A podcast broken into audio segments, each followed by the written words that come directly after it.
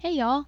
I'm Ella, and welcome back to another episode of Creation to Christ in College. If you're new here, Creation to Christ in College is a podcast with the Rice Baptist Student Ministry. This semester, I'm using this podcast series to help guide us along an introduction to the Bible, from the creation of the world all the way through Jesus, plus some other interesting applications and advice along the way. So, whether you're a non Christian, skeptic, new believer, or a devout follower of Jesus, I would love for you to come on this journey with us. I think everybody can learn from this podcast series. With that being said, let's jump right into this week's lesson. Last week, we discussed the prophecies of the Old Testament regarding the coming of the Messiah, that is Jesus as well as the fulfillment of one of these prophecies in the New Testament. If you missed that episode, I would highly recommend going back and listening to it. That episode serving as our transition from creation and the Old Testament to Jesus and the radical transformation of the world in the New Testament. Today, we're jumping right into the life of Jesus, starting with his birth. We're going to be looking at Matthew 1, verses 18 through 25, and Matthew 4, verses 1 through 11. I'll be reading from the NIV Bible if you want to follow along at home. Starting in Matthew 1:18, it says, "The birth of Jesus Christ.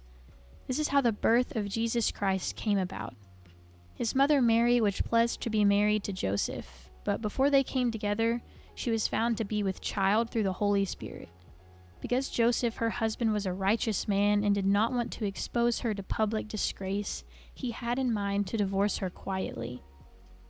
But after he had considered this, an angel of the Lord appeared to him in a dream and said, Joseph, son of David, do not be afraid to take Mary home as your wife, because what is conceived in her is from the Holy Spirit. She will give birth to a son, and you are to give him the name Jesus, because he will save his people from their sins. All this took place to fulfill what the Lord had said through the prophet. The virgin will be with child and will give birth to a son, and they will call him Emmanuel, which means God with us. When Joseph woke up, he did what the angel of the Lord had commanded him and took Mary home as his wife. But he had no union with her until she gave birth to a son, and he gave him the name Jesus. Then in Matthew 4, we jump to Jesus being grown up and beginning his preachings after he was baptized by John the Baptist. He was taken into the desert and tempted by the devil himself. This is what Matthew states, starting in verse 1. The temptation of Jesus. Then Jesus was led by the Spirit into the desert to be tempted by the devil. After fasting 40 days and 40 nights, he was hungry. The, chem- the tempter came to him and said, If you are the Son of God, tell these stones to become bread. Jesus answered, It is written, Man does not live on bread alone, but on every word that comes from the mouth of God. And the devil took him to the holy city and had him stand on the highest point of the temple. If you are the Son of God, he said, throw yourself down, for it is written, He will command His angels concerning you, and they will lift you up in their hands so that you will not strike your foot against a stone. Jesus answered him, It's also written, Do not put the Lord your God to the test. Again, the devil took him to a very high mountain and showed him all the kingdoms of the world and their splendor. All this I will give you, he said, if you will bow down and worship me. Jesus said to him, Away from me, Satan, for it is written, Worship the Lord your God and serve him only. Then the devil left him, and angels came and attended him.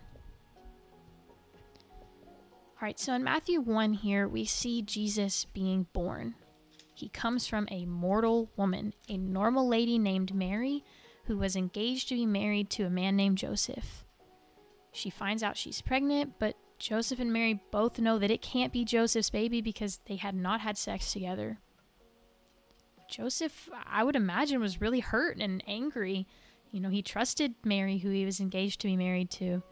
Um, but he was still a nice guy, and so he didn't want to embarrass her. He wanted to divorce her quietly so that she wouldn't be shamed in public. For some context, at this time in history, engagements aren't like what we have now, but they were actually like marriage in that they were contractually binding. But during that time of engagement, the pair didn't live together or have sex. But it did require a divorce to become separated in your engagement.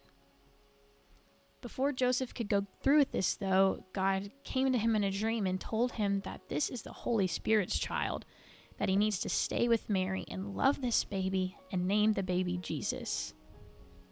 Now let's discuss this name Jesus. It comes from the Greek form of the name Joshua, which means the Lord saves.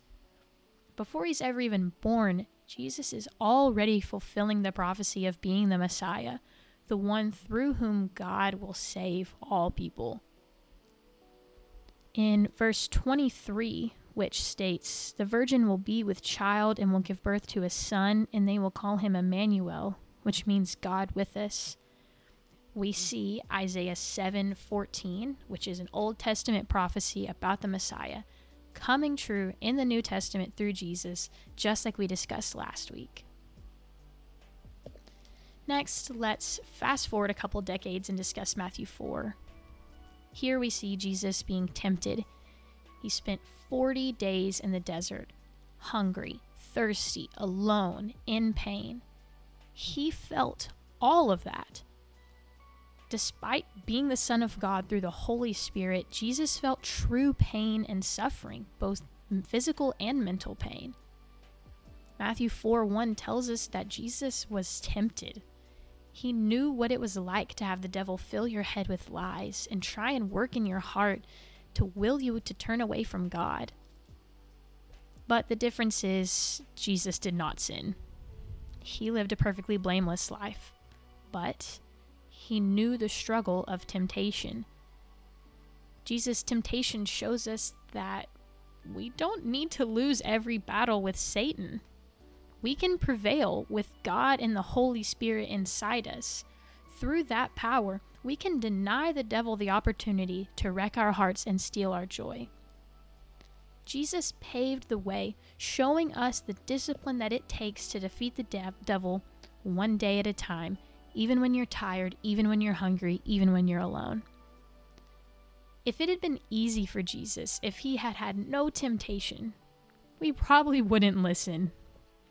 But it was painful and trying for him, and he succeeded anyway, showing us how Jesus was fully man.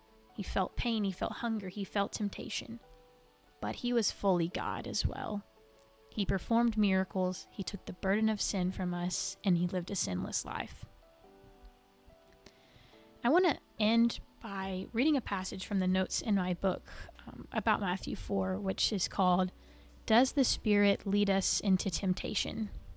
This is what it says God does not tempt us to sin, that's Satan's specialty. However, God may see fit to test us. This is based on James 1:13. On occasion, this testing places us in the line of Satan's fire. In this case, the Spirit tested Jesus by allowing Satan to tempt him to sin. Jesus' victory over temptation was crucial to the success of his divine mission. In the midst of the struggle, Jesus demonstrated his unwavering commitment to God's plan and his word. Similarly, God may allow our faith to be tested on the path to spiritual success. Here you can reference 2 Corinthians 12:7. As we rely on God's help to win battles over temptation, we'll become more prepared to fulfill the purpose God has given us. Why then does Jesus tell us to pray, "Lead us not into temptation"? That's in Matthew 6:13. If God knows we'll benefit by being tested, wouldn't it be better to pray, "Lead us into temptation and give us strength to overcome it"? Not necessarily. Jesus linked lead us not into temptation with deliver us from evil, the evil one. Thus, avoiding temptation means avoiding the devil's snares and enticements. Avoiding temptation does not mean that we avoid trials that spiritually strengthen us. Jesus wants us to see God as the one who delivers, not the one who tempts. In our prayers, we look to God as the source of victory over the evil one. God tests us not that we might fall into sin, but that we might experience victory.